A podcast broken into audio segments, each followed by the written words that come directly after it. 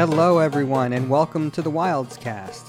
Today, we're going to be rebroadcasting a lunch and learn that Rabbi Wildes gave on Facebook Live. Today's topic was some pre Passover inspiration.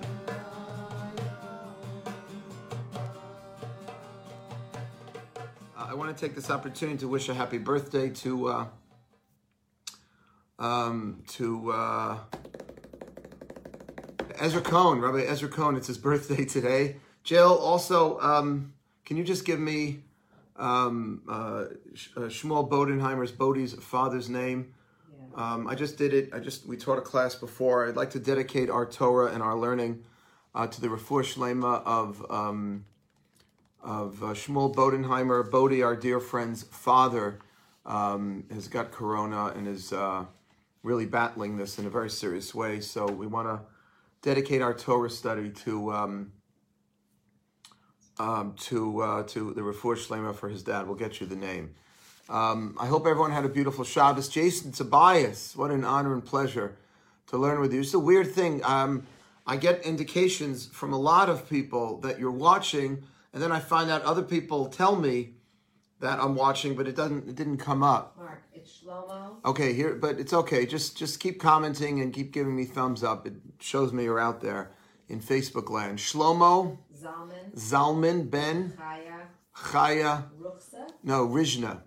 Oh, Shlomo- says on the on his post it says Ruchsa. No, it's Ruj- Rujna. Ruj, Ruja. Ruja. So it's Shlomo Zalman Ben Chaya Ruja. Like that's uh, Bodhi's dad, um, who uh, needs a refuah shlema, and I'd like to dedicate the Torah that we are studying now towards uh, complete recovery for for Bodhi's father. Please God, and of course for everyone attracted this um, this virus, shlema. And uh, we believe that when we study Torah together and we perform a mitzvah together, we give tzedakah, we perform acts of chesed. Uh, please also uh, mention this before to try to give charity during this time. I know we're hurting a little, but a lot of places are hurting as well. MJE appreciates whatever support you can provide at this difficult time, um, and to give charity to other, you know, needy uh, organizations and people. Okay, great. Uh, my son wrote a song that he sang last night after Havdalah called Imagination. Welcome, Jonathan Finkelstein. Pleasure to have you with us. And uh, it's somewhat of a creative idea. And as I say, it's going to require a little of your imagination. And just stick with me. Um, I'll just leave it with that. But it's a great way to get into the whole issue of Passover and of redemption, really, and something that can be inspiring during this weird period of time that we're all experiencing. So, an Olympia airline plane lands in Athens, Greece. A very old man steps off the plane. It is none other than Socrates, the great Greek philosopher, who is a very old man, having been away from his homeland for hundreds of years. And Socrates gets off the plane, and a young Greek porter at the terminal runs over to help him and to give him some assistance. And he asks the old man, Can I take your bag? And Socrates looks down at the young man and he asks him, What language are you speaking? And the young porter answers, Greek. He says, Greek? That is not our classical Greek that we've spoken for centuries. And the young man looks back at the old man and he says, This is how we speak Greek today. I studied a little classic Greek in university. That anymore? The old man leaves the airport to visit his homeland, and to his dismay, he sees almost nothing familiar. He looks for the usual Greek idols that used to line the streets of Athens, like Zeus and Hercules, but he sees nothing familiar. Instead, he sees a Greek Orthodox church, a completely different religion. He hears people talking, but no one speaking his classic Greek language. He has nothing in common with these people, just geography. Welcome, David Poppers, David Wurtenberg, Marcus. Pleasure to have you guys with us. And that's one plane that lands. There's another plane that lands, and this one in Rome, Italy. Welcome, Casey Levine. Good morning. An old man of great Roman descent steps off the plane, and his name, none other than Julius Caesar. A young Italian porter runs up to greet the old man. Can I help you with your bag? And the old man, Caesar, asks, he says, What language are you speaking? And the young porter answers, Italian. Italian, but why are you not speaking Latin, which is the classic language of our people? Latin, young man chuckles. Nobody speaks Latin anymore. Some people still study it in the universities, but we speak Italian. And the old man asks to be taken to his old hometown, the legendary city of Pompeii.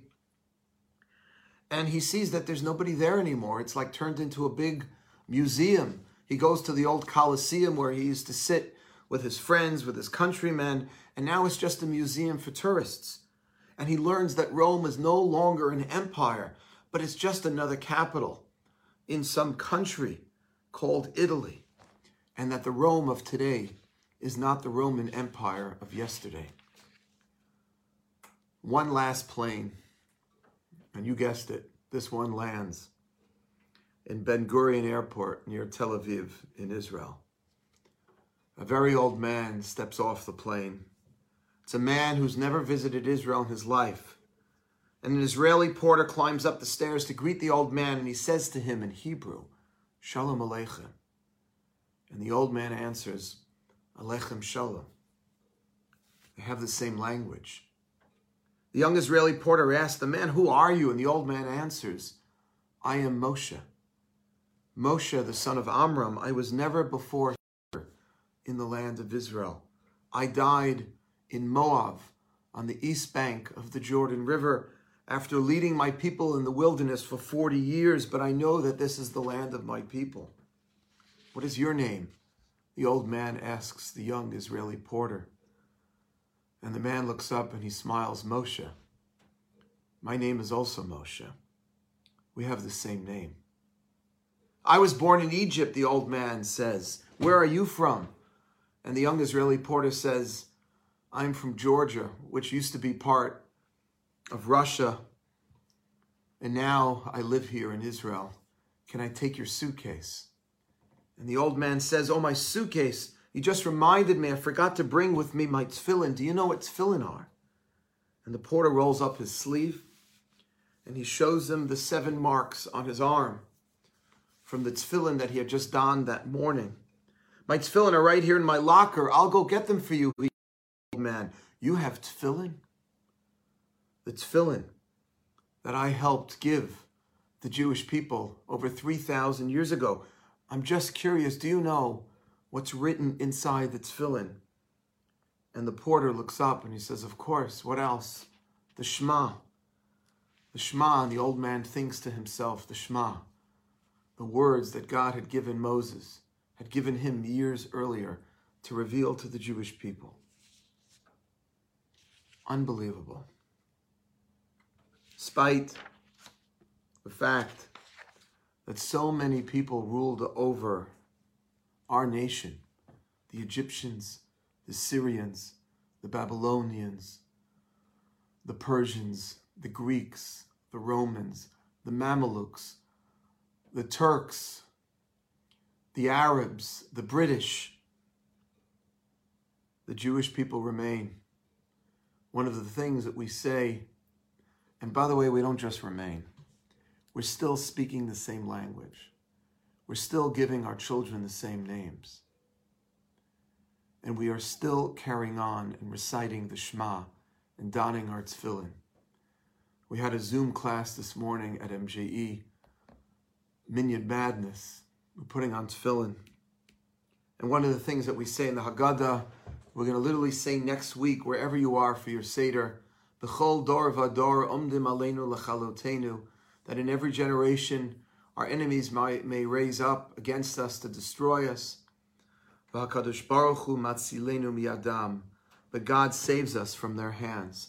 This famous phrase from the Haggadah, from the Seder, is not just a statement of history or fact. It's really also a statement of our theology. It's part of our belief system that we survived the Greeks and the Romans, and that the Tefillin and the Shema, and that we still have these things today. It's not random. It's not coincidence or happenstance.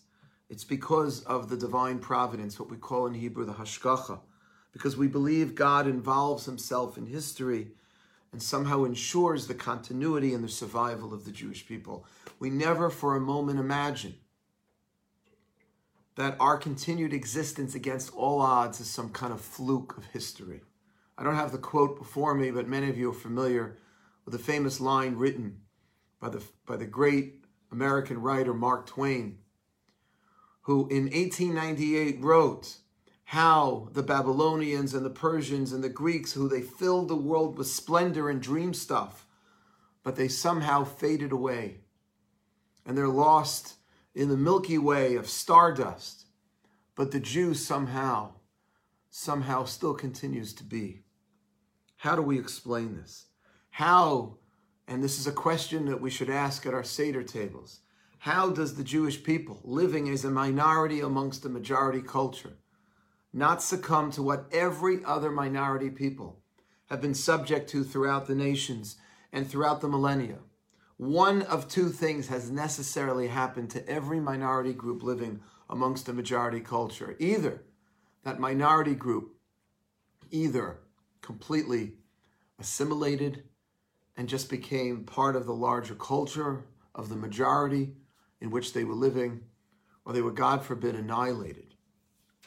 And that has happened to virtually other nations. That's why the Dalai Lama famously can, um, called upon a group of rabbis when he was isolated in Tibet by the Chinese government, and he was trying to figure out how can a minority group remain distinct and true to their identity living amongst the majority culture without either completely assimilating culturally or physically being annihilated. And you know that we've come incredibly close to both. So many times has the Jewish people been subject to so much persecution, anti Semitism, culminating, culminating rather in a Holocaust. And somehow we're still here to talk about it. And not just to talk about it, but we're here thriving and observing how many synagogues have been closing because of Corona. You know, you start to realize how powerful the Jewish community is when you when, when you have to actually shut it down.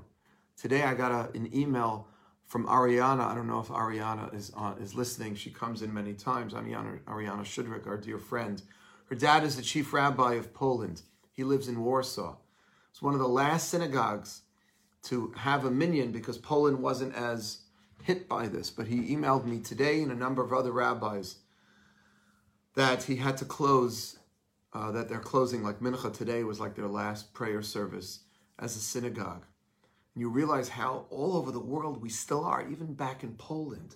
They tried to destroy us. They built concentration camp after camp in Poland, and there's still a minyan there, run by our own Rabbi Schudrich, our friend. And that is not some sort of coincidence. We believe God involves himself in history and somehow ensures the continuity and the survival of the Jewish people. And the Ramban, the great Nachmanides, wrote, other Rishonim as well, that this is the fundamental lesson of Yetziat Mitzrayim, of our exodus from Egypt, and of the Seder, to impress upon ourselves the Jewish belief, not only in a God of creation, but also a God of history. We don't simply believe in a God that created the world at one point and set it on automatic timer, but a God that continues to intervene in the world. And I want to share with you a deep Kabbalistic tradition that I just studied with uh, one of my sons yesterday. Because when you and I create something, let's say I have the stender here, I have this little podium. Yes, rabbis have podiums even there in their home. And uh, we were using this last night for Havdalah, rested the prayer book on it. So if I create this, if I create this podium, right, I can say that I, I took all these different pieces of wood and I put them together and I created a beautiful podium. Okay, wonderful. But it's not what's called a creation ex nihilo. That's Latin for a creation of something from nothing. In Hebrew, they call it yesh me'ayin. Yesh means something, me'ayin from nothing. When human beings create, we create out of pre-existing matter. We merely take something that already exists, we manipulate it in some kind of way so that we can make something meaningful and beautiful. And because we create from something, Once we create this item, we can just put it down and walk away from it. We can ignore it. We can literally put it in the basement and make believe it doesn't exist, and it will continue to exist no matter how we relate or don't relate to that item. Masha ein kain, as they say in Hebrew, not so with God Himself.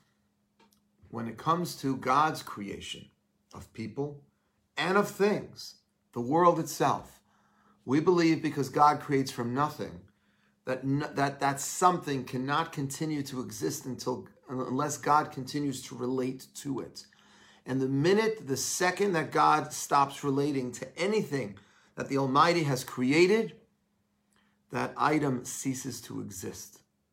And that includes me and you, and that includes all of the physical world. And that's why we say every day in our prayers, Hamachadesh betuvo b'chol yom tamid ma'aseh bereshit. God who renews his creation each and every day, the work of his creation. Meaning that God almost has no choice if he wants to keep something alive, you and I. If he wants to keep the world alive, Hashem has to continue to relate to it. And that is the lesson of Yetziat Mitzrayim, of the Exodus from Egypt. The Exodus from Egypt was the first time that God demonstrated that He didn't just create things, but that He stays involved in things. It was the first time that we see in history God coming to the aid and to the benefit of an oppressed, victimized people that called out to Hashem for help.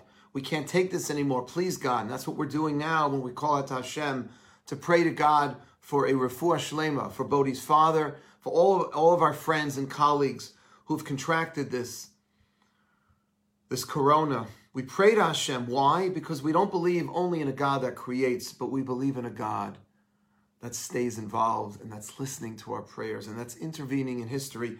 And that is why the Exodus, my friends, is so important to think about every day of our lives. We don't just celebrate it once a year in Passover and sit around and recreate it with a Seder. We think about the Exodus every single day. The third paragraph of the Shema, in there. Birkat Hamazon, the grace after meals, it's in there. It's one of the two verses in the Torah that describe why we observe the Sabbath. We keep the Shabbos to remember that God created the world in six days and rested on the seventh, but we also create, we also keep Shabbos to remember Yetziat Mitzrayim, to remember the Exodus. I want to welcome everyone that's come online thank my dear friend Ari Solomon for his chizuk. Ari, I watched your other music last night. It was beautiful. My cousin Rhonda from Israel, Jasmine, uh, Jonathan Edelman, um, oh wow, Shoshana Honickman, Philip, uh, Sandy Finkelstein, Gila Goldsmith, everyone else that joined on. Um, this is kind of what they used to do in Romper Room, mention everyone's name. Uh, but I, would like to be compared to a Peloton coach instead. Keep bicycling. Keep doing it. You can do it. You can do it. Mention everyone's name. I really appreciate you guys joining and learning together. This is such a fundamental idea, and this is why we go crazy about the Exodus, Yetziat Mitzrayim, because it's such a fundamental belief that Hashem didn't just create the world, put it on automatic timer, and take off. By the way, there are people who believe that. Einstein, who was, everybody knows, the most brilliant scientist 20th century, maybe in a hundred years before him, he believed in a God of creation. He wrote about it. And he wrote about it in his memoirs and he was quoted, but he didn't necessarily believe in a personal God. That is a fundamental Jewish teaching that God created the world and he stayed involved. And that's what the Exodus comes to teach. And Rav Hirsch, the great German Jewish philosopher, wrote that that is exactly the message in the mitzvah of matzah and the prohibition to eat chametz. What is the reason the Torah gives us for eating matzah? My dear friend Charles Sankwich just joined on. Welcome, Charles. What is the reason the Torah gives us for eating matzah? Who can think for a minute? Think back to Hebrew school, think back to something you heard at MJE, whatever. Why do we eat matzah, this cardboard tasting quasi bread, unleavened bread? Why? If anyone wants to post it, what is the reason that the Torah gives? I'll keep talking for another minute, give you a chance to post if you'd like. What is the reason that the Torah gives for why we eat this matzah? So the Torah says, "Biki b'chipazon yatzati mimitzrayim." Yatzata mimitzrayim. Because in a haste you left Egypt. Because you didn't leave Egypt slowly, you actually left quickly. So Jonathan Brody is saying to remember the Exodus, but what aspect of the Exodus are we reminded of when we eat matzah? The haste, the haste in which we left. We ate it as we wandered the desert. Actually, close, J- Jason Tobias, thank you so much for that suggestion. Our, our ancestors ate matzah actually as slaves. One of the reasons why we break a piece of matzah at the Seder, we'll talk about this later in the week, is because it's considered poor man's bread. It takes a long time to digest, and the ancient pharaohs would feed it to their slaves. You know why? Because the last thing that the pharaoh wants his slaves to do is to dine for too long. They want to be able to give them food and get back to work because the more time that the slave has on his time to think about his situation and to try to dream for a better tomorrow, right? And, and, and, and to try maybe even to plan an escape. That's not what they want. So the pharaohs fed our ancestors um, lechem oni, this, this poor man's bread. And that's one of the ideas why we eat matzah to recall the slavery. But you know, matzah is very interesting. Jason, matzah is not just eaten to recall the slavery. Matzah is also eaten to recall the redemption, the freedom. Because what were the Jews doing when we were involved in? What were the Jews doing when we were involved in trying to get ourselves out of Egypt? We were involved in baking bread. Why were our ancestors involved in something as mundane as baking bread when they should have been leaving Egypt? If we knew we were going to get out, why didn't we just go? Why were we baking bread? And Rav Hirsch writes that the fact that we left in a haste and we were involved in something as mundane as baking bread demonstrates that this was not some kind of revolutionary movement of the Jews against the oppressive Pharaoh regime. No, we had no idea when we were going. We were slaves. And we just worked and baked bread and did everything that we were doing in our regular everyday lives. And then one moment, God came to our ancestors and He said, Drop the bread. You're leaving now. And what does that show? It shows that this was not some kind of revolution. We've had periods in history where we have revolted. The Hanukkah story is a very good example of that, where we had enough from the Greek Empire and we just pushed back and we fought back. And it was the Jewish people, and I would say the same thing, the modern day Maccabees in Israel who protect our borders, who revolted against the British, fought against the Arabs in order to be able to create a state of our own. We didn't wait for God, so to speak. We took matters into our own hands, and that is a very, very positive thing, but that's not the story of the Exodus. Our ancestors were like children. They were enslaved, they were victimized, and they didn't push back. God did. And that is what's symbolized by the fact that we left in a haste. The fact that God was behind that event. God was orchestrating things, and our ancestors, the Jewish people, were, were passive. Ki yatzatim Mitzrayim, in a haste you left Egypt. The Jewish people left in such a rush. The bread that they were baking didn't have time to rise. Why is that important? Because it demonstrates it wasn't a revolution. It wasn't a human endeavor, it was a godly one. The Jewish people were passive, God was pulling the strings, and that's what matzah comes to symbolize that God is behind this event, and God is behind every event. Chametz represents just the opposite. Chametz represents a certain attitude of arrogance, that it is our role in the world that determines everything, and that we push all the buttons. Chametz is bloated. You ever see a piece of bread relative to a piece of matzah? Matzah is modest, it's humble. Chametz is bloated. And that's why we make such a big deal. Yetziat Mitzrayim, of the Exodus, so many references in our prayers. And on top of it, we have the Seder to re experience that event because we have to constantly remind ourselves because we can't see God and things look random. Everything, my friends, happens for a reason in life. Nothing happens as happenstance, nothing happens as a coincidence. I remember years ago, I walked into Mincha at the Jewish Center where MJE is based. I just needed to pray the afternoon service, and I came a few minutes early. And lo and behold, I see this young American soldier sitting in his army uniform waiting for Mincha to start. And I approached the soldier and I introduced myself. And he told me his name was Sandy Cohen. And he had literally just completed a 12 month tour of duty in Afghanistan. And he literally just come from the airport. And he wanted to stop off in a synagogue before going home. And he said to me, I needed to say thank you to God. He says, I'm not a religious man, but I do believe in God. And I wanted to thank Hashem for keeping me safe over the last year.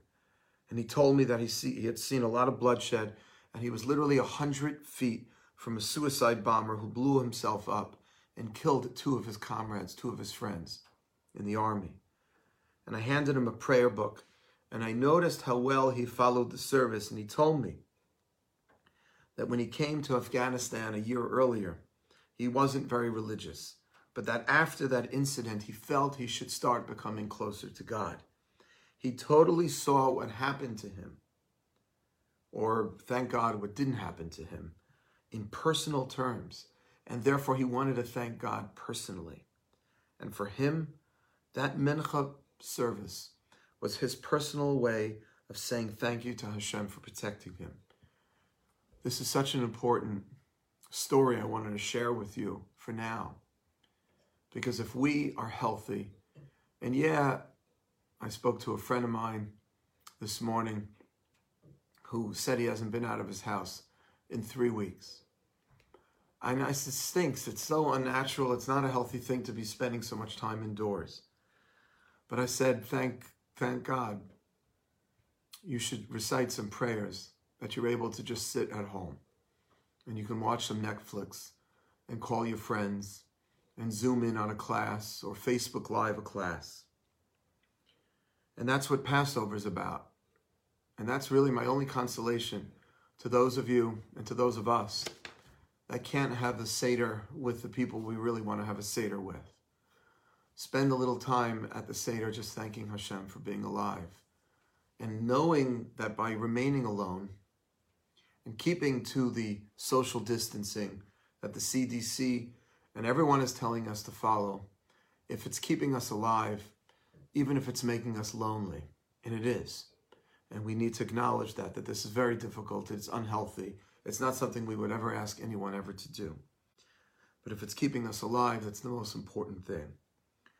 You have to look at yourself, at your Seder, and I think this year is going to be the easiest time to feel that. Ki'ilu hu yatzam Mitzrayim, as though you yourself were a slave in Egypt. You yourself, because whatever Mitzrayim situation you find yourself in, and you know the word Mitzrayim is not just a geographical location, Egypt. Mitzrayim is a deeper concept in Judaism. The word Mitzrayim comes from the Hebrew word Meitzar, stress. It really means a stressful situation. It means constrained. It's the opposite of expansive, of being open. It's being confined. Because we know that we all have Mitzrayim types of situations in our lives. It could be a terrible, bad personal habit. It could be something, a relationship that has gone wrong in your life It could be something else that is really keeping us enslaved to some force that we feel is controlling us and that we can't shake loose. Egypt. Get ourselves out of Egypt. We all have an Egypt. We all have a Mitzrayim. Could be our ability to earn a livelihood, a kind of shalom bayis of peace in the home. You know, there are a lot of families that are stuck in close quarters with each other having a hard time working out issues. You know, not so natural. I have two boys home from college. And it's really wonderful on one level. It really is. And I feel very, very blessed to be able to spend more time, to be able to study Torah every day with my boys, with my kids, with my daughter. But it's not always so natural. 22 year old, a 20 year old to be living at home. I'm thinking to myself when I was 22, and I love my parents very much. A very warm and close relationship. I was stuck home with them for all these weeks. Oh my God. How many bones would be broken? How many uh, dishes would be shattered? And I'm exaggerating a little, but it's not so simple. But trying to keep our eye on the ball. But to recognize that Hashem continues to play a role in our lives. In everything that we do. And if you're going back to the original story, those of you that tuned in in the beginning when I was telling the story, if Moshe Rabbeinu, Moses himself, unlike Socrates or Caesar, were to join us at our Seder's next week, and maybe think about that.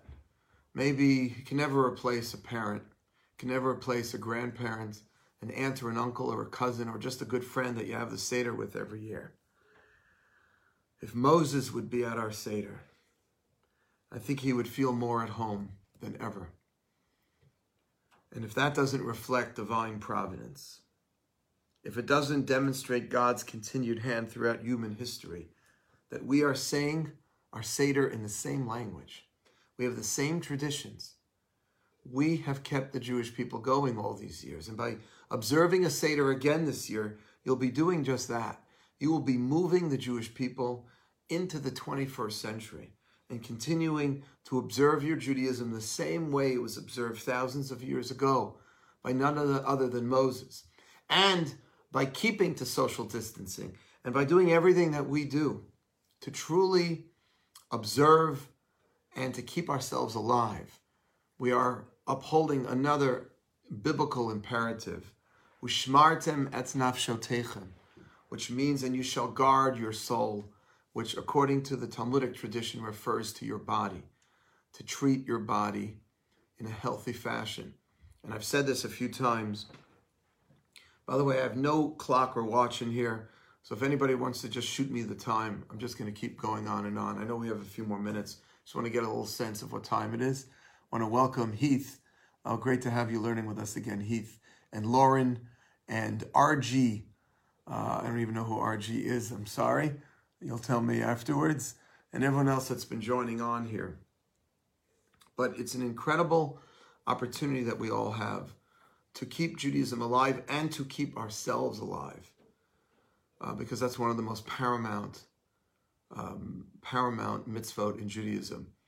Um, you know, somebody uh, knocked at my door yesterday on Shabbos, and I didn't know what to do.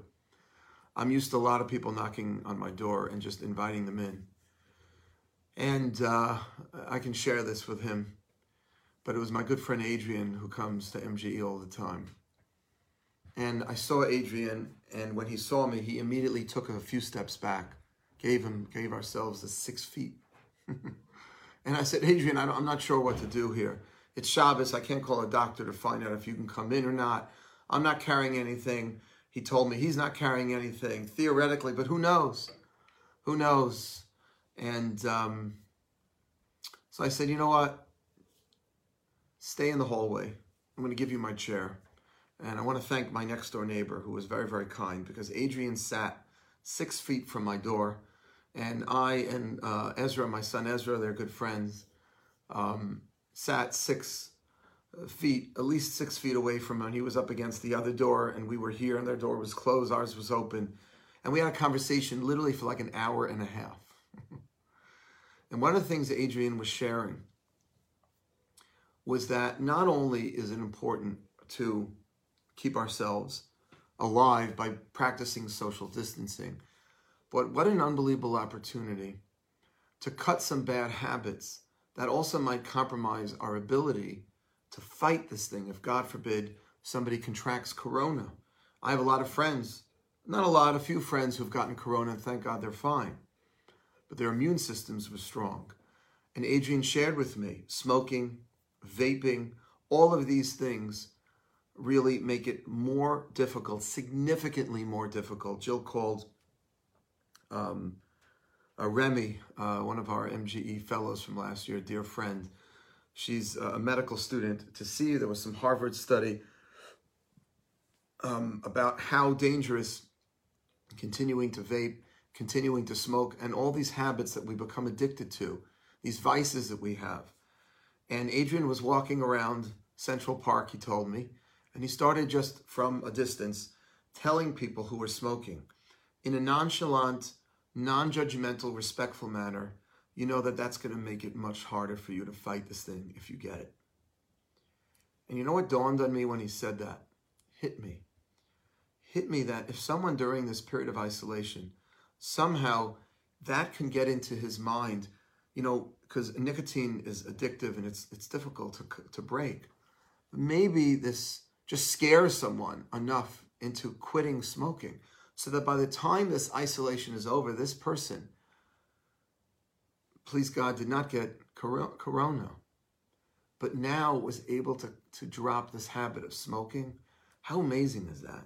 And I just wonder how many other things, how many other bad habits, not just physio- physical ones, but emotional ones or spiritual ones, we can get start getting ourselves into a routine positive things, negative things. I said to somebody on the phone last week, she's really struggling with Hebrew, right? Never learned how to read Hebrew growing up, and now is always praying everything in English. And I said, you know, I've got so much extra free time on her. Her job was like cut in half. She's still, thank God, getting a um, a salary, but it's a reduced salary, and she only has to work like half a day. What do I do the other half of the day? Oh my God, I said, open up the prayer book and start breaking your teeth on the words take the Asher Yatzar prayer, the prayer we say when we come out of the bathroom, and start. Start. If anybody's got the time, by the way, uh, Sybil, welcome, Sybil. Um, and uh, Matt Solomon is here, and everyone else. Uh, if anyone's got the time, just post the time for me so I can see how far along we are. But what an opportunity. Can you imagine? I mean, I was thinking about this also. People are kind of go on diets, people are doing uh, I don't know, different types of videos for weight loss. Can you imagine if, like, during this period of time, I don't know if somebody, if that was a value for someone, they wanted to lose a certain amount of weight, they're able to do that, or get into a routine of exercising in a come weights 114. Thank you so much, MJE. I assume that was Maya or Rachel. Um, what, what an amazing thing that this this period of time of isolation will not simply be waiting it out. It will be an opportunity for growth spiritual growth, physical growth, emotional growth. And if we can use this period of time, like Adrian was sharing with me yesterday, to kind of lick a, bad habit and get used to not whatever smoking, whatever it is. And why are you doing it? Because you need it to fight. You need your immune system. You know, um, 100 sit ups every morning and every night. Okay, that's quite ambitious, 100 sit-ups. But think about that for a minute, how how productive this, this, this time period can be. Or working on a relationship that has gone a little south, that has could use some repair, and now maybe you have some time. People are feeling a little more vulnerable, um, a little more insecure. Sometimes in that state, we can talk to people in a way that we otherwise couldn't we're not in the same room with them. Take that into account. That's not always so great. But it's really an opportunity that we really have to work on things. Uh, and I encourage you, it could be reading Hebrew, it could be studying Torah, um, catching up on some, whatever it is that is your Mitzrayim. We all have a Mitzrayim. We all have something that keeps us enslaved. And this is a very important way to think about Egypt and the exodus from Egypt. It's not simply some old news. Like, come on, we're not the only people that was enslaved and subsequently emancipated. Why do we constantly dwell on the fact that we started out as slaves? And I'm going to be sharing other ideas over the course of the next couple of days about other powerful contemporary lessons about slavery and what it has to do with our lives today. But one of the lessons I want to give to you today is number one, is to teach us that God is involved in our lives. He didn't just create us. Every single day is a new day. Every day God is mechadish betuvo. He renews in his goodness the, uh, the, the world. He recreates the physical world every day. We are recreated when we're born, when we are awoken in the morning, which is why we say brachot, brachot hashachar. We're thanking God because we are considered briot chadashot. We are considered new creations every day. That is a fundamental Exodus teaching that God's involved in the world. He answered our ancestors' cries for help. He came to their aid because God didn't just create the world, set it our automatic timer and take off. He's still involved. That's lesson number one for, today. Lesson number two I'll leave you with is that the word Mitzrayim doesn't just mean Egypt, enslavement for our ancestors 3,500 years ago. It means enslavement for each and every one of us today. What is your Mitzrayim? What keeps you down? What keeps you confined? And how can we use this period of isolation right now that just gives us more time to focus on some of those things? Maybe we can't fix them all, but maybe we can pick one thing. Maybe we can pick one thing that we can work on to enable us to get out of our Egypt. We've got at least a week. It's uh, Pass, Passover is a week from I think Wednesday night. We got a week. Start cleaning your home. Start ridding your home of the chametz. Uh, I'm going to give everyone the opportunity actually to sell your chametz. I'll start listing uh, the, the chametz sale form. You can sell it to Shuki. Uh, Rabbi Joshua Klein is doing that on behalf of MJE, and that will be able to enable you to not be in ownership of that. We'll talk about that as we continue on with the week as well. As you're getting rid of the chametz and getting yourself out of Egypt, ask yourself, what is one thing that's keeping me enslaved? One thing that's keeping Mitzrayim, Meitzar, constricted? And what can I do during this period of time? I might as well make it productive. I might as well grow from this moment and try to work on it, something that you think you can make some progress on. I think that's a great message to start our week off on. I want to thank all of you guys for sharing. I'm sorry I didn't really have like sort of questions and answers so much. Um, um, oh, Jason Tobias, manna in the desert. Right, I got that before. We ate the manna to sustain ourselves in the wilderness, but the ancient pharaohs would feed the Jews matzah because matzah takes a long time to digest Anyone who's eaten a lot of matzah knows this personally, and and some of the sages teach, and that's because they could eat it and get right back to work, um, and that would limit the amount of time that the, these slaves would have to conspire some kind of escape or some kind of revolution. That's what every tyrant and dictator wants to prevent. And therefore, even the food that our ancestors were fed was, was along those lines to keep us down and to keep us enslaved. Um, that's why, by the way, when Moshe came to the Jewish people after God sent Moses to redeem the Jewish people, they had a very hard time hearing him. It says in the Torah, "V'lo shamu el Moshe mikotza ruach me'avodah kasha." The Jews couldn't hear Moshe; they were too overrun by work. Right? You know when like you're just so exhausted, and somebody comes to you with this great idea, and you can't even hear them. You can't process it. I'm wondering now during this Corona time whether we can start processing certain things that we can't hear. Now, maybe the anxiety and the fear has made it harder for some of us to process certain things, but the extra downtime perhaps uh, gives us a little more opportunity for introspection so we can start maybe processing certain things that we couldn't hear before. Uh, tomorrow, we are going to speak about um, some other ways of applying the lessons and the messages of ancient Egypt to our own day and age. Uh, I have some really inspirational stories as well that I want to share with you this week. Um, and these are broader messages than just Passover per se.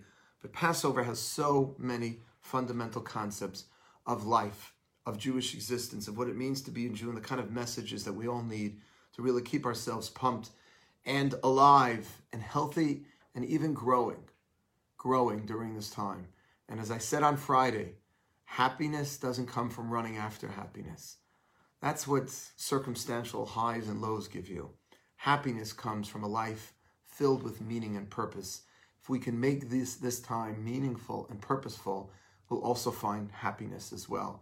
That's my blessing to all of you that we should be happy now because we're involved in something meaningful and purposeful in working on our Mitzrayim, working on what's constricting us, enabling us to grow and keeping up our Jewish traditions in a way that will bring a great, great Kiddush Hashem, a sanctification God's name. The other things I want to do also during this week is share with you some of the interesting questions I've been getting of what to do when you can't, God forbid, attend a funeral. Had a friend, an MJE alumni who lost his dad, all sorts of crazy situations, can't even go to his own father's funeral. I just attended a bar mitzvah on Zoom last Friday.